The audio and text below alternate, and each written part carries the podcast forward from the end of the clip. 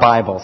Let's look into our scriptures. I want to look at a passage in Philippians chapter 3 verse 20 to 21 as we turn to the Word of God and we pray that His Word would embed itself deep in our hearts that we might become more like His Son. Philippians, the book of Philippians, one of the prison epistles written by Paul, chapter 3 verses 20 through 21.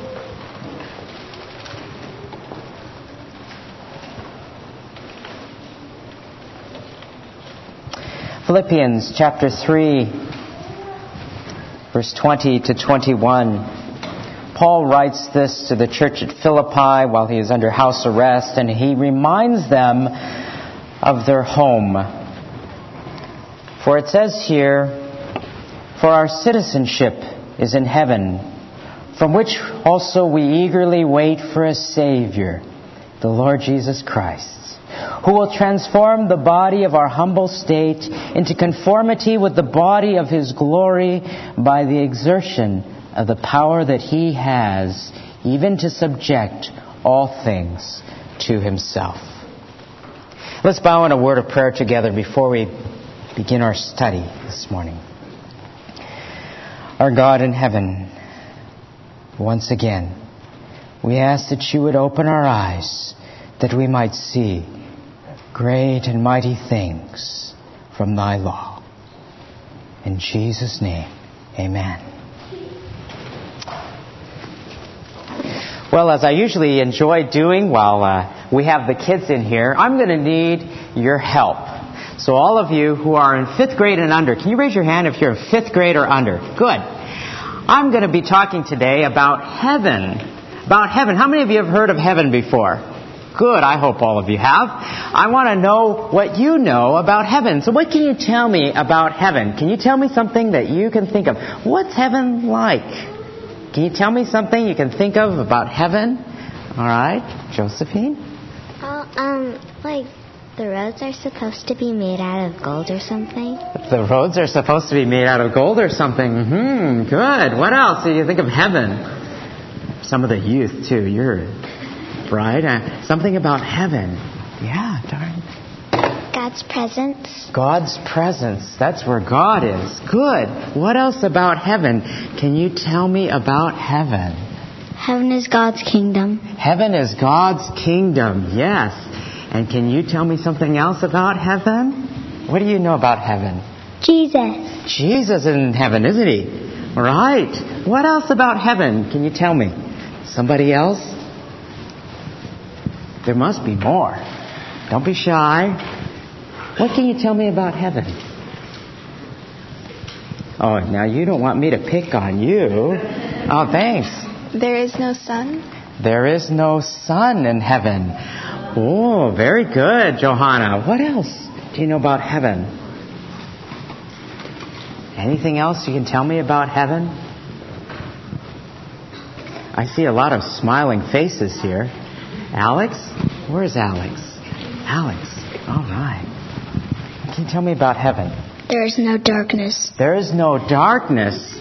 And you know, there's a, there's a number of things that we have here on earth that we don't have in heaven. You know, I heard a funny story, or read a funny story not long ago about a man. And this is a, a story. It's just a fictitious story. But this man was a very wealthy Christian. He was a very wealthy Christian. He had a lot of things that he owned, but he knew that the Bible said that you couldn't take anything to heaven. But he was determined that he really wanted to take things to heaven. So he prayed and prayed and prayed to God, God, I want to bring something to heaven. Let me bring something to heaven. And, and God finally relented in this story and said, okay, you can bring one suitcase. And the man scratched his head. What am I going to put in that suitcase? And so he thought and thought and thought, and then he finally decided to pack that suitcase. And then one day he died. And there, the next scene, you see him. He's dragging this heavy suitcase to the gates of heaven. And there, Peter comes out and says, Hey, wait a second here. You can't bring anything from earth to heaven. And the man said, Well, I know that, but I have special permission from God that I can bring something into heaven. One suitcase, he said. And Peter stroked his beard and he said, Well, I, that's rather unusual, but um, I can't imagine God really letting you do that. Let me take a look inside of that suitcase. So the man said, okay. And he unlocked all of the locks and took the key and unlocked that lock and then opened up the suitcase and out spilled all of his gold bars and gold ingots and gold jewelry that he had kept for all of these years because he was a very wealthy man. And Peter said, well, all right. If God said so, I, I suppose you can take that in if you want, but why in the world did you go through all that trouble just to bring more pavement into heaven? well, we think of heaven many times is not what God thinks is valuable. We think all of these things that we do on earth, all of these things that we collect, we can someday take with us. And you've heard stories in the news about how people are buried with their car or their guitar or whatever it might be. But the things that we think that are valuable oftentimes here on earth, well, you know, it's often very, very different because we can't bring any of that to heaven. It's funny what people think of heaven. In a Newsweek poll, magazine poll about 10 years ago, three out of four Americans believe heaven's a real place. And in a Gallup poll, three out of four people believe that they'll be going to heaven, even though the, many of those people openly admitted they never attended church, read the Bible, or prayed or anything, and they admitted they would live for themselves.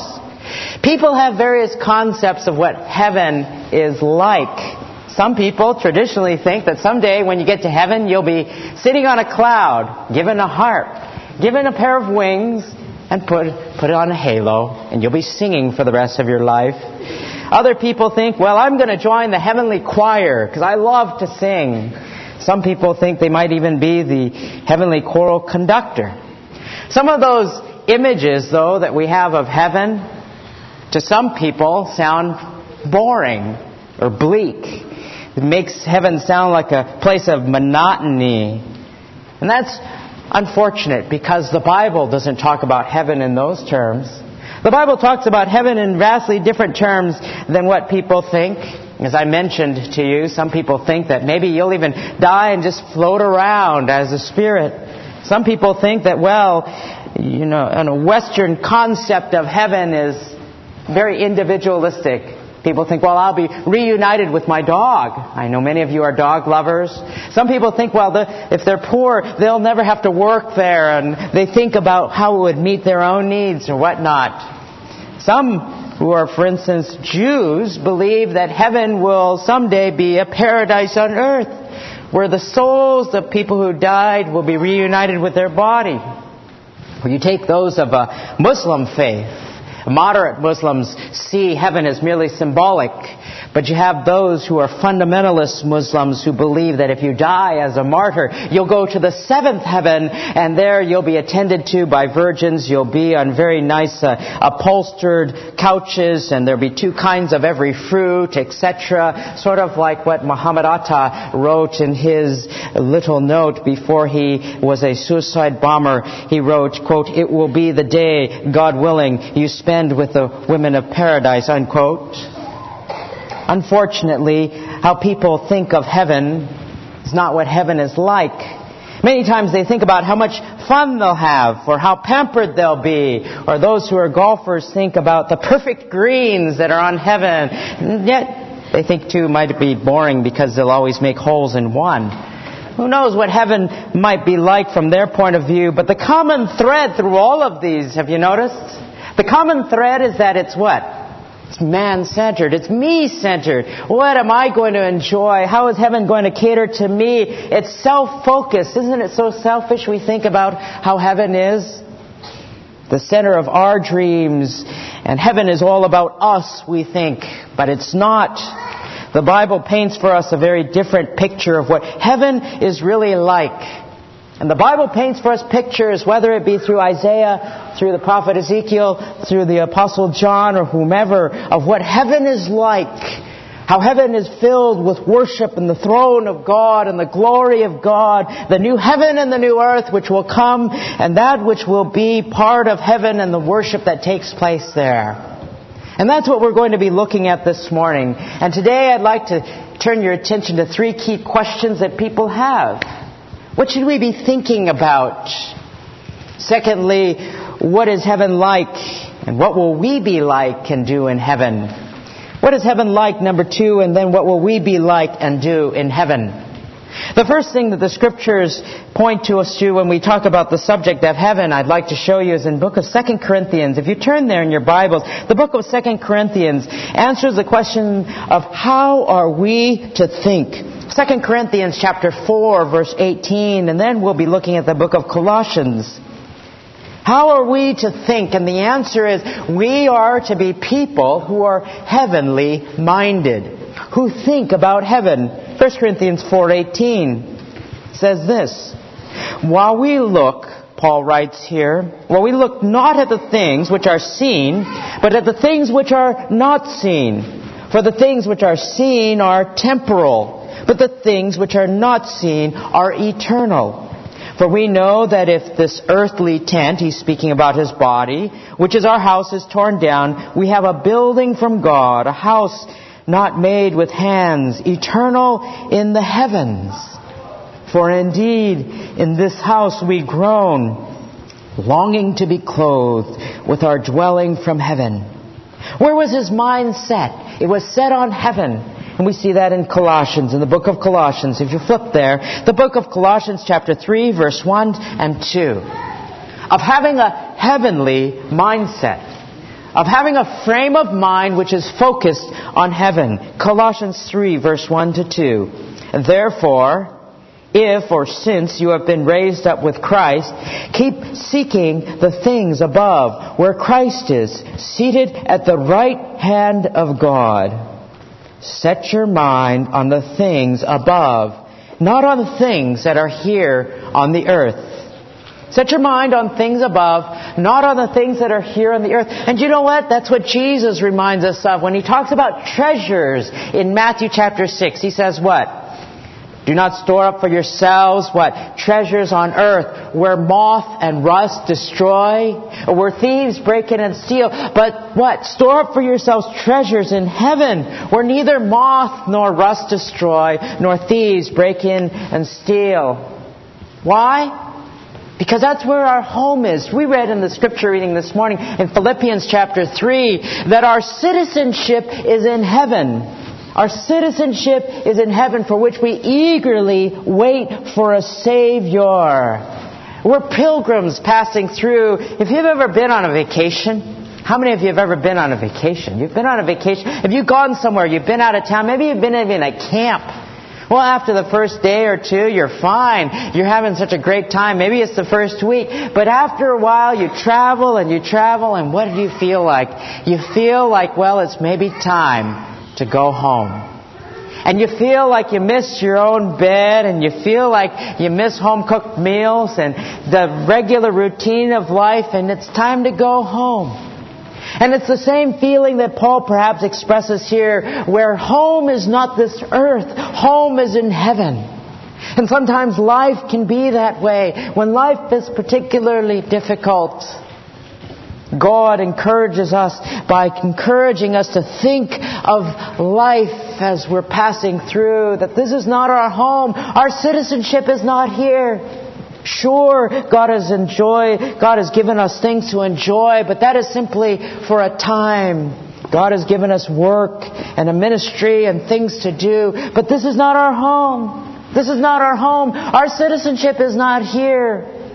We don't belong here. Our home is in heaven and someday we long to go to heaven and that is the first thing of what are we to think of? We're to have our minds set on heaven. Secondly, what is heaven like? What is heaven like? It is filled with worship. With worship. If you turn in the book of Revelation, the last book of the Bible, we look there in the book of Revelation. There, the Apostle John, he writes there, and he says, verse 1 and 2, after these things I looked, I looked, and behold, a door standing open in heaven. And the first voice which I had heard, like the sound of a trumpet speaking to me, said, Come up here. Come up here. And I will show you what must take place after these things. Immediately I was in the Spirit, and behold, a throne. A throne was standing in heaven and one sitting on the throne in chapter 4. There, John is translated in his mind's eye, and God shows him a picture of heaven.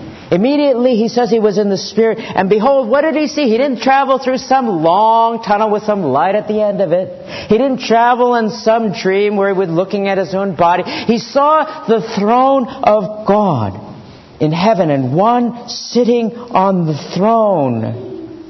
The throne of God. The throne of God is what he sees. In Isaiah chapter 6, when Isaiah sees a vision of God, he sees a vision of Christ on the throne as well. The throne of God is used many times, 39 times in the book of Revelation. And it says in verse 3 of chapter 4, And he who was sitting was like a jasper stone and a sardius in appearance, and there was a rainbow around the throne, like an emerald in appearance. This is what you glimpse of in heaven. His glimpse of heaven was one, Christ sitting on the throne of God, like a jasper throne. Now, a jasper throne was like an opaque crystalline quartz. In the, in the time, it was perhaps a green, but in ancient times, it could have been uh, sparkling like a diamond, crystal clear. And sardius in appearance, sardius was a fiery red ruby. There was a name, it was the name that that city in the, in the chapter 3 of, and 4 take on the name of the city of Sardis. And these two stones, jasper and sardis, were the two stones that were the first and the last stones that were on the, the, the, high priest's breastplate, you see, because the high priest in Old Testament times wore a breastplate. And on that breastplate, he wore 12 stones, each stone one representing each of the tribes of Israel.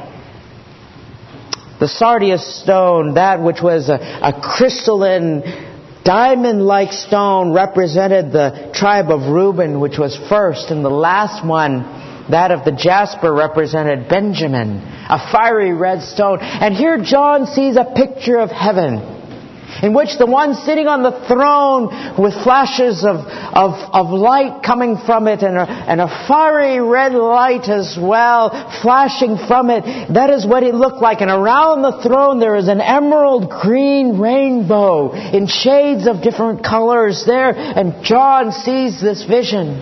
And what else does he say? Verse 4, and around the throne there were 24 thrones. On the thrones he saw 24 elders sitting, and these are representatives of the church. Clothed in white garments and golden crowns on their heads. So you see the throne of God in heaven. The throne of our Lord Jesus Christ sitting on there. There is a sea of glass, the scriptures say, before the throne of God. In verse 5 of chapter 4, continuing on, out of the throne came flashes of lightning and sounds and peals of thunder. And there were seven lamps burning before the throne, which are the seven spirits of God, or the sevenfold Holy Spirit. And before the throne there was something like a sea of glass, like crystal. And in the center and around the throne, four living creatures full of eyes in front and behind. The first creature was like a lion. The second creature like a calf. And the third creature had a face like that of a man. And the fourth creature was like a flying eagle. In the book of Ezekiel in chapter 1, they're identified these flying creatures as cherubim, as cherubim, which are special classes of angels. There are the seraphim, but here are the cherubim. It was the cherubim that stood in front of the Garden of Eden when Adam had sinned and he was cast out of the Garden of Eden. It was the cherubim that stood guard to let no one in. It is the cherubim who have their wings raised above their head to hide their face when two of them are there on the Ark of the Covenant. And it is the cherubim that are continually around, around the throne of God, each one of them having six wings, it says in verse 8, full of eyes around and within, and day and night. This is what they say in verse 9. Holy, holy, holy is the Lord God Almighty. The Almighty who was and who is and who is to come. And when the living creatures give glory and honor and thanks to him who sits on the throne, to him who lives forever and ever, the 24 elders will fall down before him who sits on the throne and will worship him who lives forever and ever and will cast their crowns before the throne saying, Worthy are you, our Lord and our God, to receive glory and honor and power, for you created all things, and because of your will they existed and were created. Do you see the crescendo of worship that is here? Chapter 4 verse 8, there are the four living creatures which are around the throne saying, Holy, holy, holy, the Lord, the Almighty, who was and is and is to come. And then the 24 elders bow down and they cast their crowns before the throne. And in chapter 5 verse 8, it tells us what? That these elders, they take their harps. You wonder if there are ever harps in heaven. Here there are harps in heaven. And you wonder. And verse 8, it says what? That they take their thrones. They throw down, each one holding a harp and a golden bowl full of incense, which are prayers for the saints. And they sang a new song. It says, Worthy are you. Worthy are you to take the book and to break its seals, for you were slain and purchased for God with your blood men from every tribe and tongue and people and nation.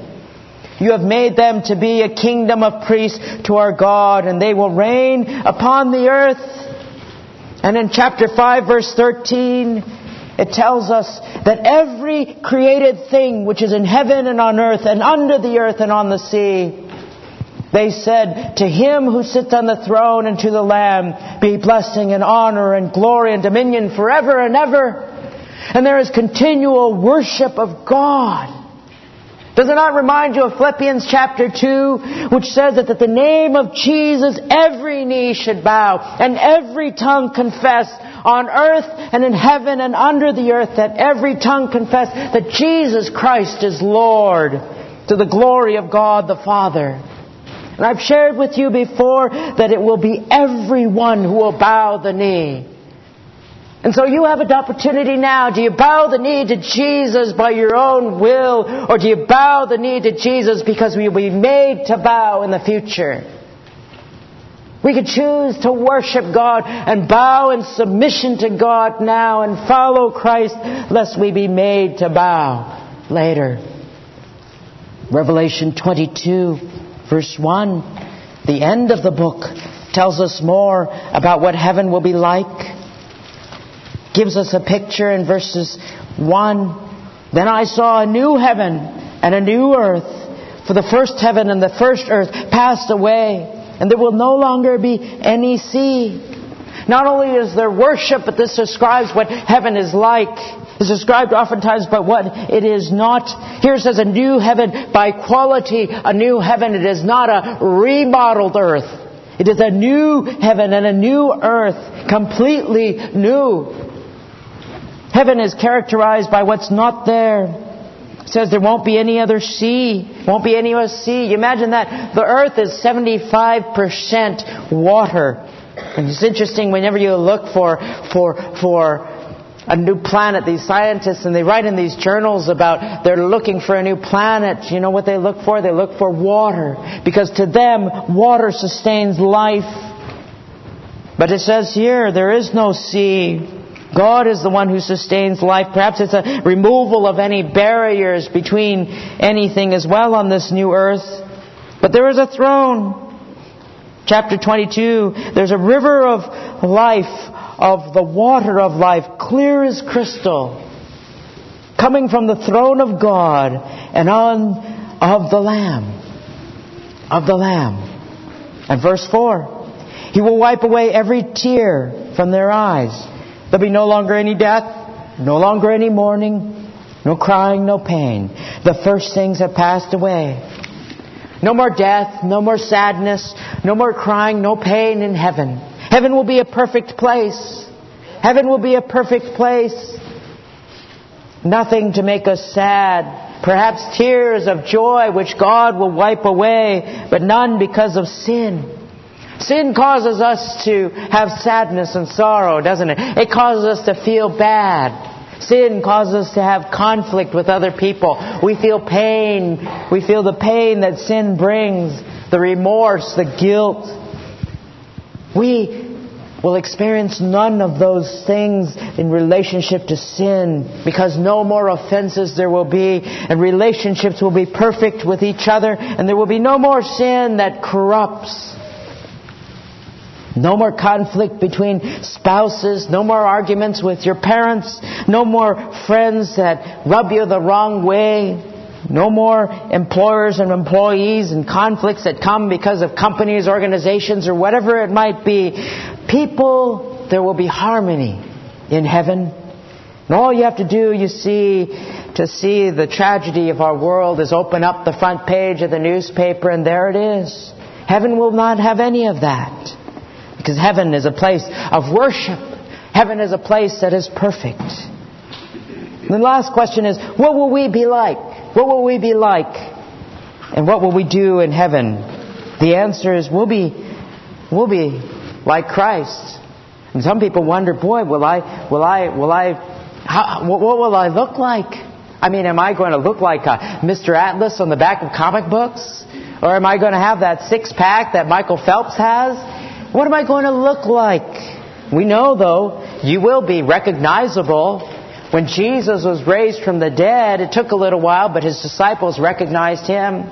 Somehow they'll recognize you in heaven. People will know who you are, and you'll probably even know people that you have never met. Do you remember in Matthew chapter 17 on the Mount of Transfiguration when Jesus was there and he appeared in his glory and there were two people beside him? And Peter saw him. Peter had never met Moses and Elijah before, but he knew who they were.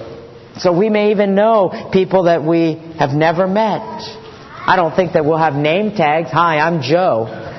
But we'll be able to recognize them.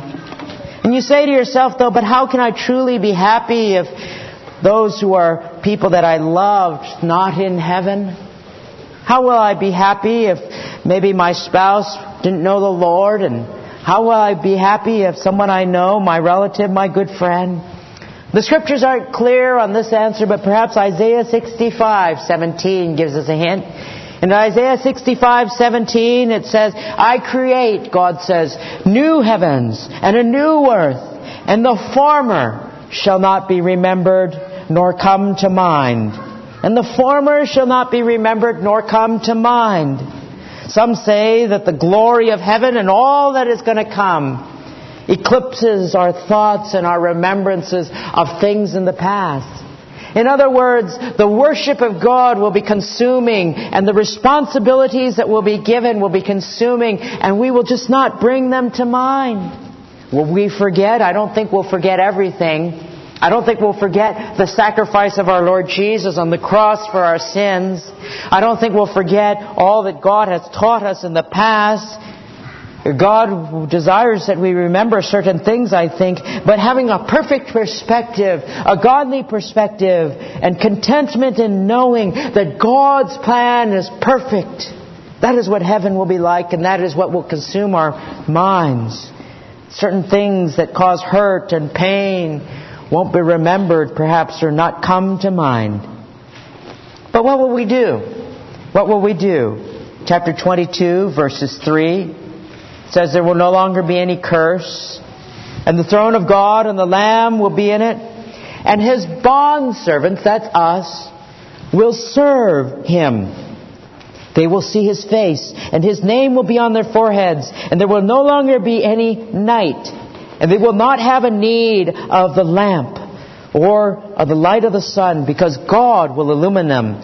And they will reign forever and ever. That is the second part, perhaps. No more curse. There's no more effect of sin. But what will you and I be doing? You and I will be serving Him. You and I will be worshiping Him. You and I will be reigning with Him. Do you remember the parable of the minas in the book of Luke? Minas are amount of money and God gave through, uh, Jesus tells us parable, I should say, of three people that money were given to and each of them invested them in different ways. And those that were faithful, do you remember what the reward was? He says, you have been faithful in a little. Come, be in charge of ten cities. You, you've been faithful with five. You, be in charge of five cities. Perhaps that is a suggestion as to the reigning that we will do. Perhaps having responsibility of some type. But you and I won't be sitting on a cloud singing all day long. You and I will have work that is responsibility, that is a blessing, a ministry, a joy to serve God. To serve God with joy and reigning with God forever and ever. Heaven is by far a boring place. It is not one where people simply go and sit around and pamper themselves. And it's important, it is important to have a mind that is fixed upon the eternal, a mind that is fixed upon heaven. Because if you're going to touch this world for the Lord Jesus, you've got to think much of the world to come. C.S. Lewis in his book Mere Christianity writes, quote, If you read history, you will find that the Christians who did the most for the present world were just those who thought most of the next. It is since Christians have largely ceased to think of the other world that they have become so ineffective in this. Unquote. If you want to have an impact upon this world, you've got to have your, have your mind fixed upon heaven and the world to come and the things that God gives us hope for. If you're going to minister to somebody who's hurting or somebody who is discouraged, help them to see the hope that God gives, the hope of heaven, the hope of eternal life. And it has been said that some people are so heavenly minded and that they are of no earthly good, which is actually not such a bad thing to be heavenly minded. Because our heart and our focus is to be on the eternal. To remember that our citizenship is not here. This is not our home. Our home is in heaven, and we're pilgrims traveling on a journey on our way to heaven. Let's pray.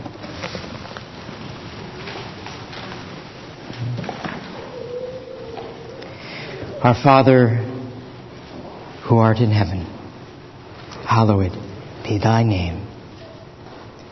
You have blessed us, Lord, with a picture of heaven, of the throne of your Son, of the brilliance from the diamond and the fiery red stone like light, the peals of thunder and lightning, the sea of glass and the emerald rainbow, of the cherubim who continually surround the throne with eyes the front and the back,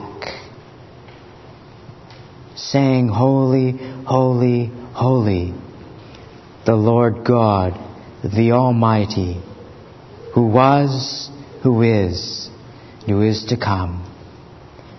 The picture of the 24 thrones of the elders representing the church who have crowns, who bow in worship and cast them before your throne for you are our Creator and Father. We desire to bow in submission to you. And our God, we pray that we might live in light of eternity. I pray, O oh God, for anyone here who does not know you as their personal Lord and Savior, who has never given their life to you, who has never pledged their faith and trusted and believed that you sent your Son to die on the cross for their sin, God, I pray that they might receive your Son as their Savior, that they might have eternal life and the hope of heaven. For you, O God, have granted to us your word. We pray, God, that we might live in the light of eternity. In Jesus' name, amen.